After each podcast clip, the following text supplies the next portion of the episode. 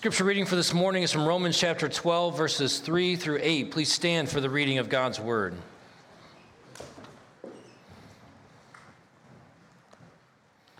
For by the grace given to me, I say to everyone among you not to think of himself more highly than he ought to think, but to think with sober judgment, each according to the measure of faith that God has assigned.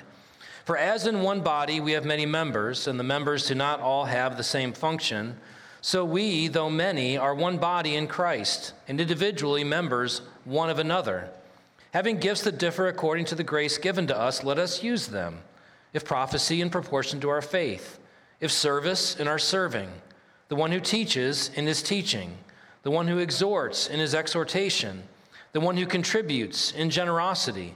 The one who leads, with zeal. The one who does acts of mercy, with cheerfulness. This is the word of the Lord. You may be seated.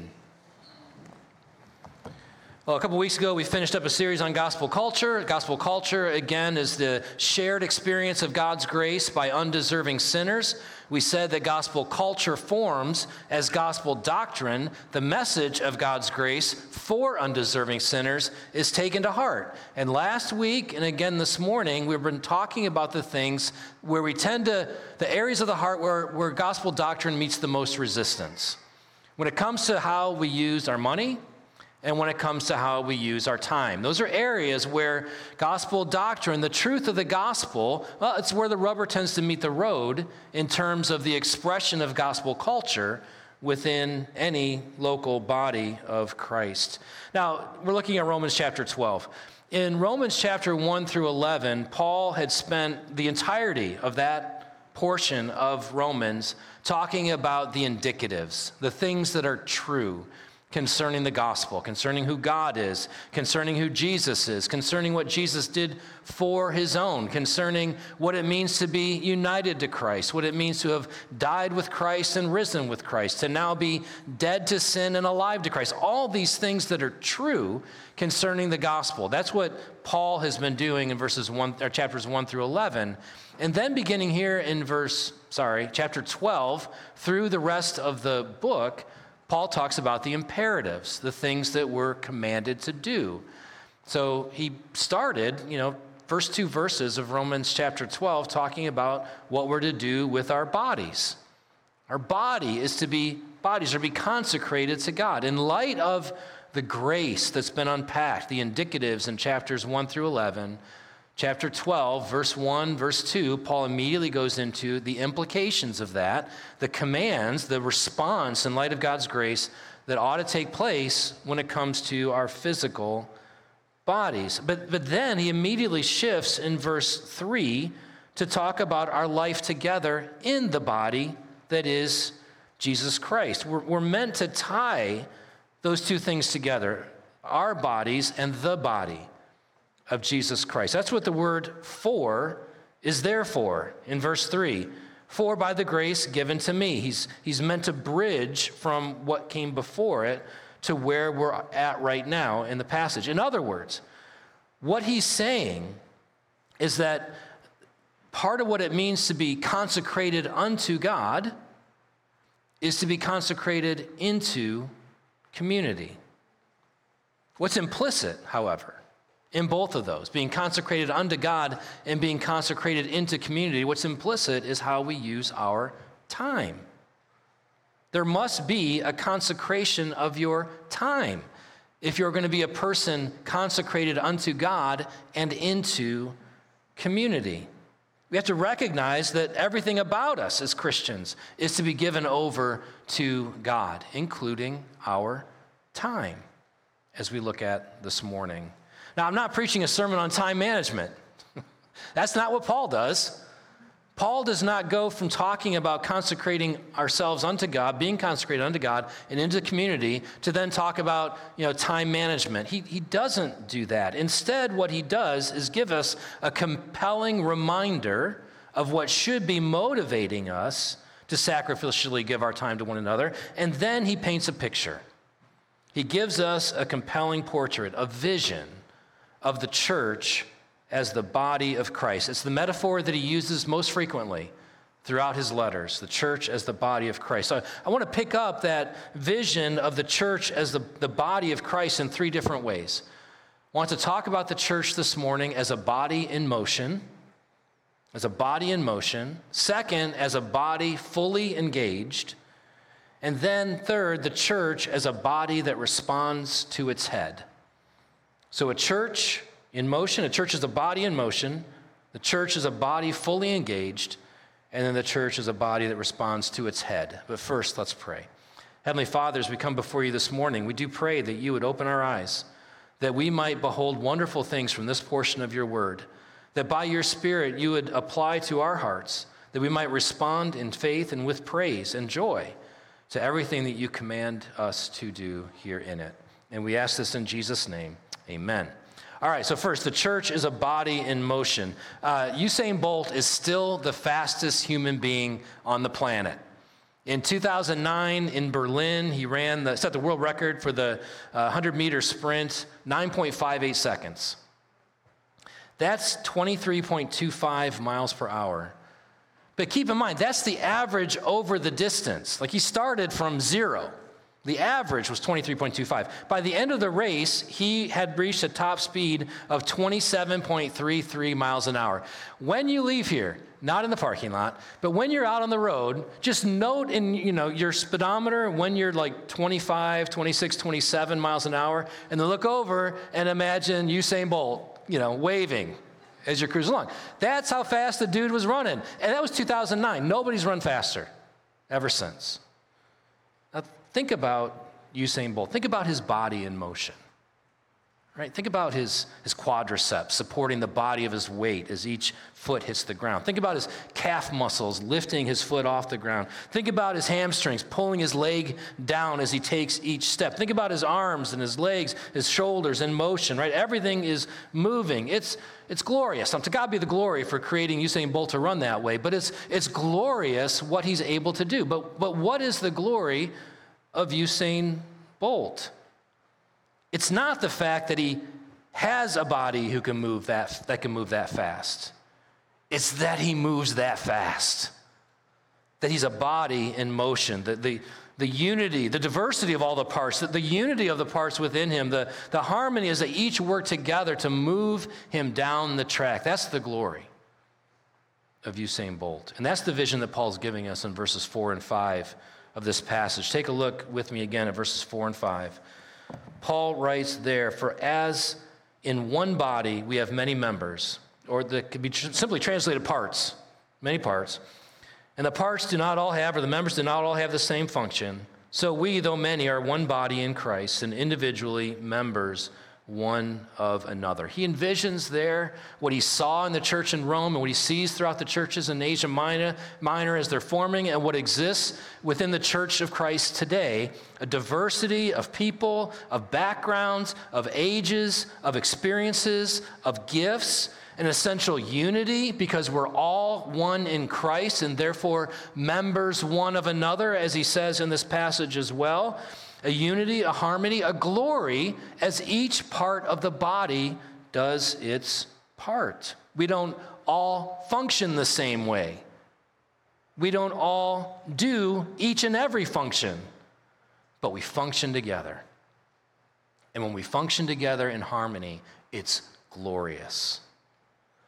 So, what is the glory of the church? It's not merely the fact that the church is designed this way.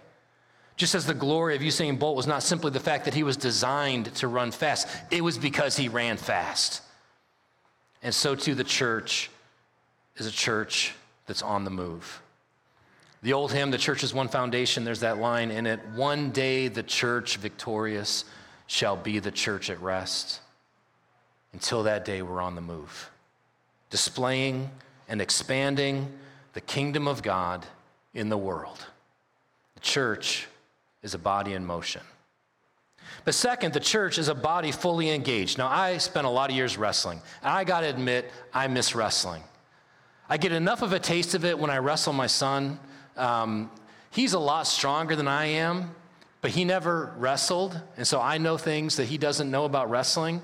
So if, if this can happen within the first 45 seconds, I, I can win the match.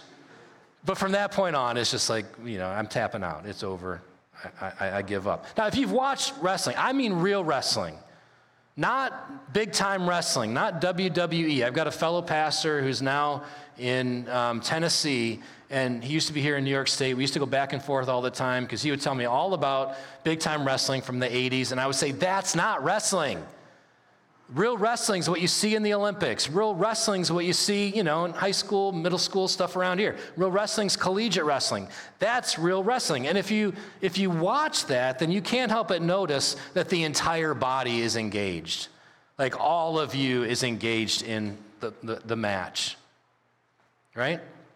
If you haven't wrestled yourself, you may not recognize that the most important part of the body that's engaged in wrestling is actually the part that you don't tend to pay attention to, and that's the hips. It's the hips. You see the hands, you know, defending, fighting people off, grabbing. You see, you see the arms, you know, on a, on a takedown. I'm starting to get juiced up. I want to wrestle so bad. You know, you see, you see the legs as a person, you know, kind of launches off on a, on a double leg or a fireman's carry. You see, you see everything in motion. You don't tend to pay attention to the hips. But if the hips aren't engaged, no takedowns blocked, no hold is escaped, no advantage is gained without the hips being engaged. If the hips aren't engaged, you're being incredibly ineffective. I'm starting to sound like my coach now. You're being incredibly ineffective and inefficient. You're ineffective because if, if the other person's hips is probably engaged, are, are properly engaged, you're not going to be able to move them and inefficient because you're trying to you know launch somebody you're trying to move somebody without your hips being engaged then you're not using a lever like you should. You're, you're learning more about wrestling than what you need right now. Anyway how do you apply it? How does this apply to the church? Just as in wrestling all of the body must be engaged especially the parts not normally paid attention to because they're the most important so too with the church. The entire body must be engaged especially the parts of the body that we don't tend to pay attention to. This is what Paul's saying in 1 Corinthians 12, verses 21 and 22. Let me read it. The eye cannot say to the hand, I have no need of you, nor again the head to the feet, I have no need of you. On the contrary, the parts of the body that seem to be weaker are indispensable.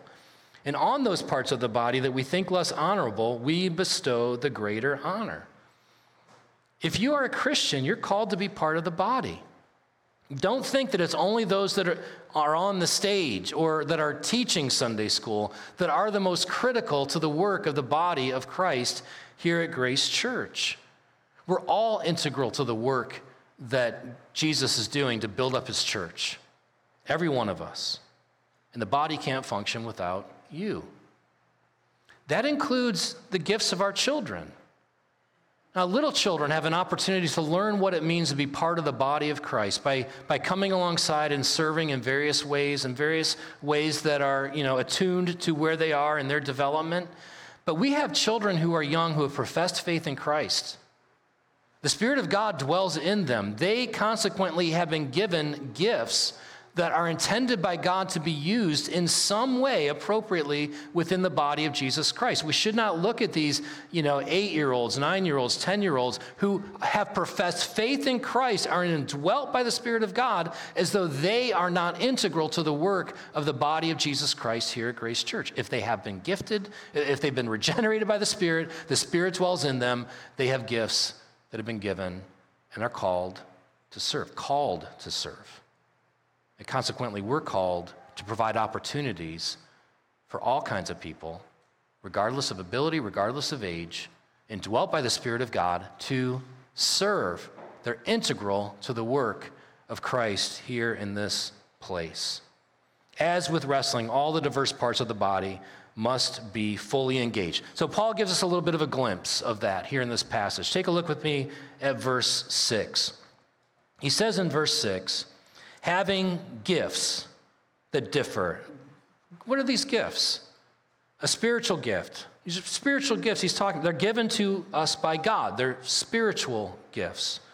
Here's a definition of a spiritual gift. A spiritual gift is an ability and desire for ministry given by God for regular, and note that I didn't say perpetual, never ending, world without end, amen, amen.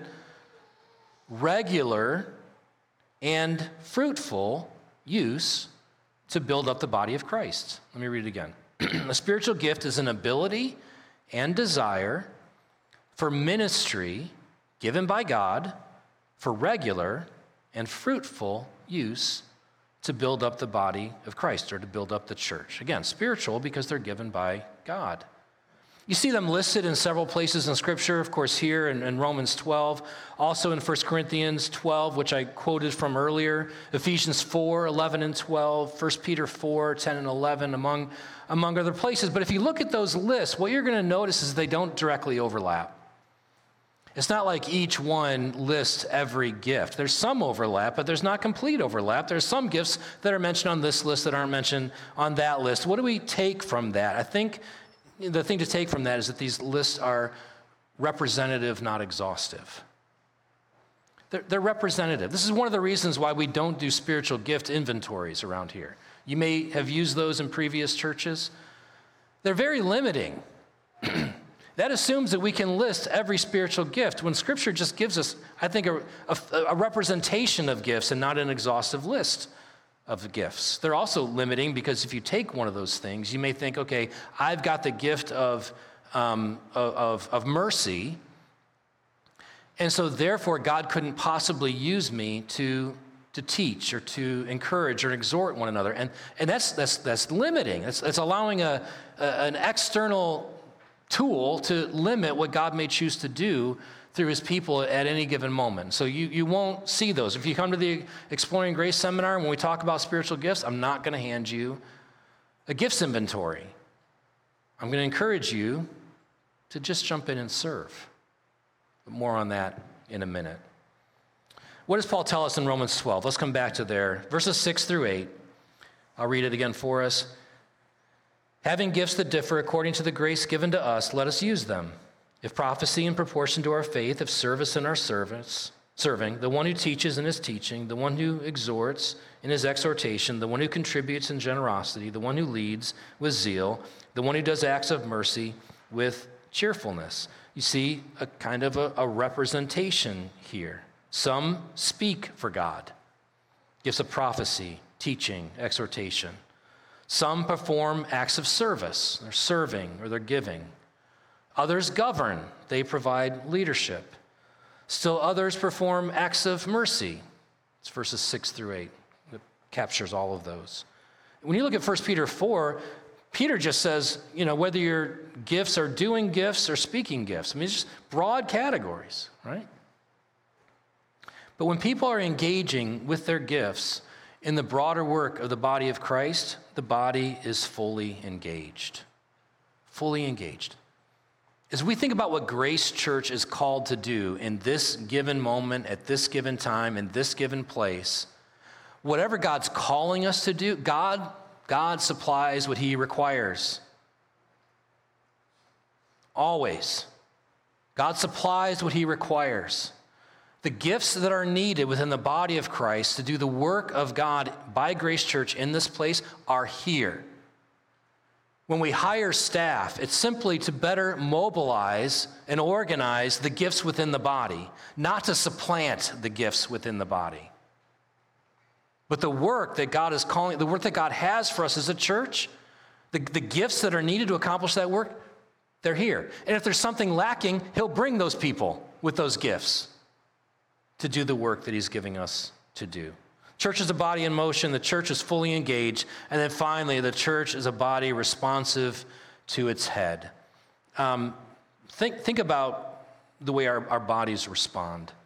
You think about the relationship between the body and the brain as, as responsive in a sense. Some of that responsiveness is completely involuntary. You have not, for the last however many minutes, had to think about making sure your heart is beating. That, that just happens. But, but some of our, this mind body connection, this, this responsiveness of the body to the head, some of that is voluntary. Yet football season is upon us. Go Bills. All right? Yeah. Tomorrow night, hopefully, Stefon Diggs is just going to run all kinds of routes. He's, he's going to leave you know, Sauce Gardner in his wake, and, and he's going to catch a lot of passes and score a lot of touchdowns. That's, that's what we're all hoping, right? When Stefon Diggs is running a route and, and Josh Allen gets ready to throw, there, there's neurons that begin to send signals from Stefon Diggs' brain out into the rest of his body. There's a change in electrical charge on the membranes of his cells that pass along the axons membrane at several different, several hundred miles per hour. Like things are just happening within his body. At the end of each axon, a neurotransmitter is released. They bind to special receptors on the cells of the muscles, and the muscles contract. In that sense, the muscles respond to the head by raising the hands to catch the pass. In the same way, the body of Christ must be responsive to its head, not me, not the elders, not ministry team leaders, Jesus. Jesus is the head of the body, his church, not anyone else. God sends signals, He sends commands through His word to His body, the church. Signals or commands such as use your gifts to pursue one another's good. That's 1 Corinthians 12, verse 7.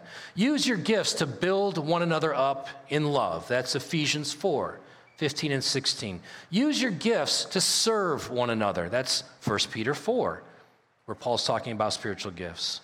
Verse 10 use your gifts to bear one another's burdens. That's Paul in Galatians 6 2. We're all gifted, each one of us gifted in some way to be part of the body's response to its head, Jesus Christ. That often happens individually. It's, it's offline, it's unseen as, as we care for one another in ways that none of us know about, but it's also to be something that's coordinated within the body. And the stream team, you're going to hear more about what the stream team is doing. Um, the stream team, they're looking to how we can streamline our systems and our structures so that the response of the body in a coordinated way to what Jesus is directing us to do with our gifts can be as efficient as possible.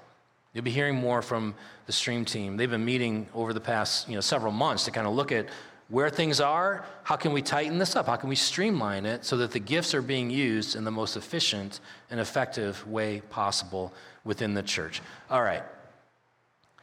Here's the question How do we respond? Like, what's next? And this is all, you know, great, compelling. I mean, I find it compelling. I, I just, I love the church. And I love this church.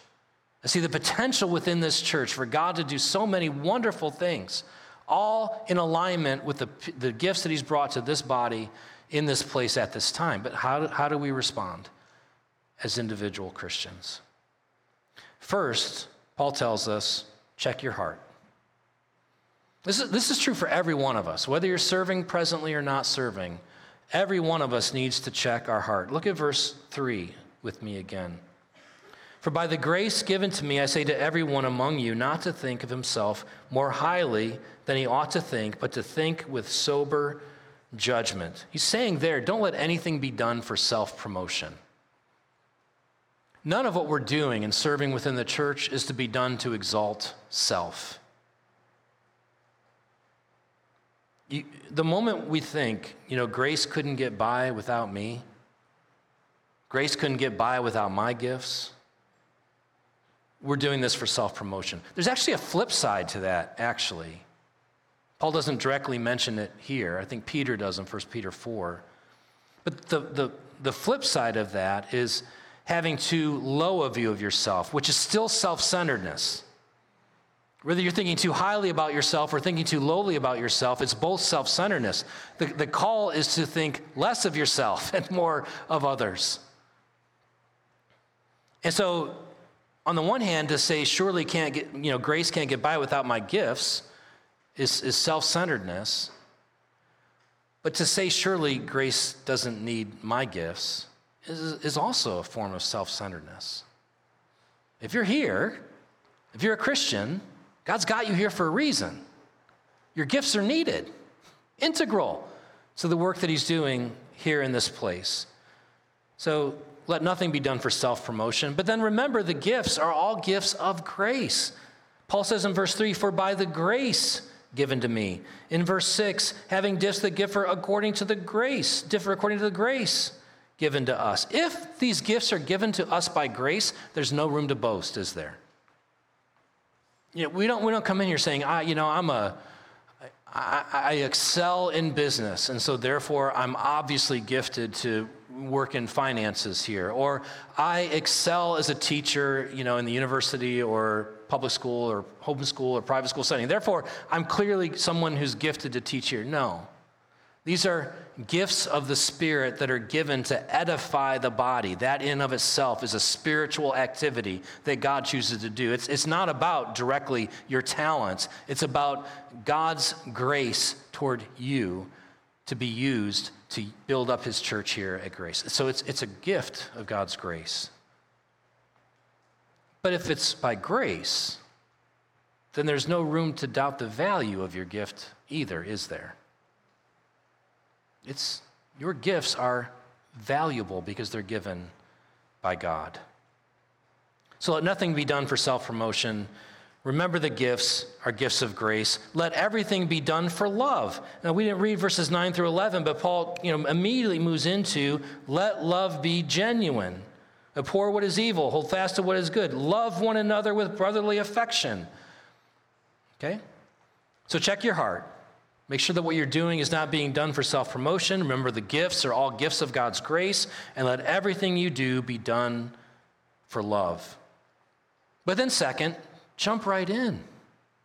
Jump right in. The best way to identify your gifts is by serving. Uh, Juan Sanchez, in an article that you can find at the Gospel Coalition on spiritual gifts, says, you know, first, find out what kind of help the church needs. Start there. So let me encourage you if you'd like to know what kind of help the church needs, sorry, Catherine, don't worry, wherever you are. Email office at Grace Church PCA, and she will make sure that request gets to the right person to be able to respond to the question that you have concerning what does Grace Church need right now? Find out what the church needs. Pray that the Lord will raise up people to meet that need. You're going to find out all kinds of needs.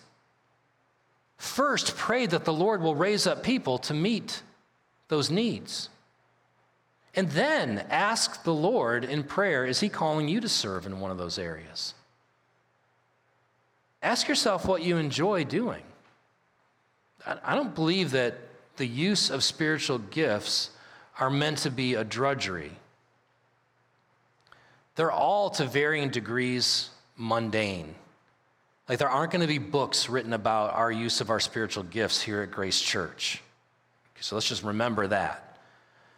But that doesn't mean that what we do is meant to be, you know, drudgery. I think the use of spiritual gifts, according to God's design for His purpose in a church, ought to bring a sense of joy. So ask yourself, what do I enjoy? What gets me excited about serving Grace Church?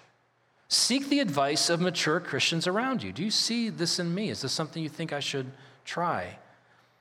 And then just jump in. jump in. You'll learn, those around you will learn. Is this something that I'm gifted to do? And if not, there'll be other places to serve. So the church is a body in motion, the church is a body fully engaged. The church is responsive to its head, Jesus Christ. God has been calling a people to himself throughout every generation. Jesus said, I will build my church, and the gates of hell will not prevail against it. And yet, Jesus is pleased to have us be part of his plan to build his church. It's mind boggling. But God loves to display his glory through our weakness. And one of the ways that he dis- displays his glory through our weakness is by inviting us to participate in his work of building his church, which is the hope of the world because the church carries the message of Jesus Christ. I hope that you'll catch just a little bit of the vision that Paul has for us in Scripture of what the church is called to be. That you will see that you're actually integral to the work that God is seeking to do in building his church here at Grace Church, and that you'll respond out of love for Jesus and love for one another. Let's pray. Heavenly Father, we thank you for calling us to be your own. Lord, we thank you for calling us into a saving relationship with you. But Lord, you've called us into relationship with one another. You've gifted us in certain ways that we might play an integral role in the functioning of your body here at Grace Church in this place and time. And Lord, I pray that we would see the value of devoting our time to the work that you are doing here, recognizing that we are actually part of your plan for doing your work here in this place. And we ask all this in Jesus' name. Amen.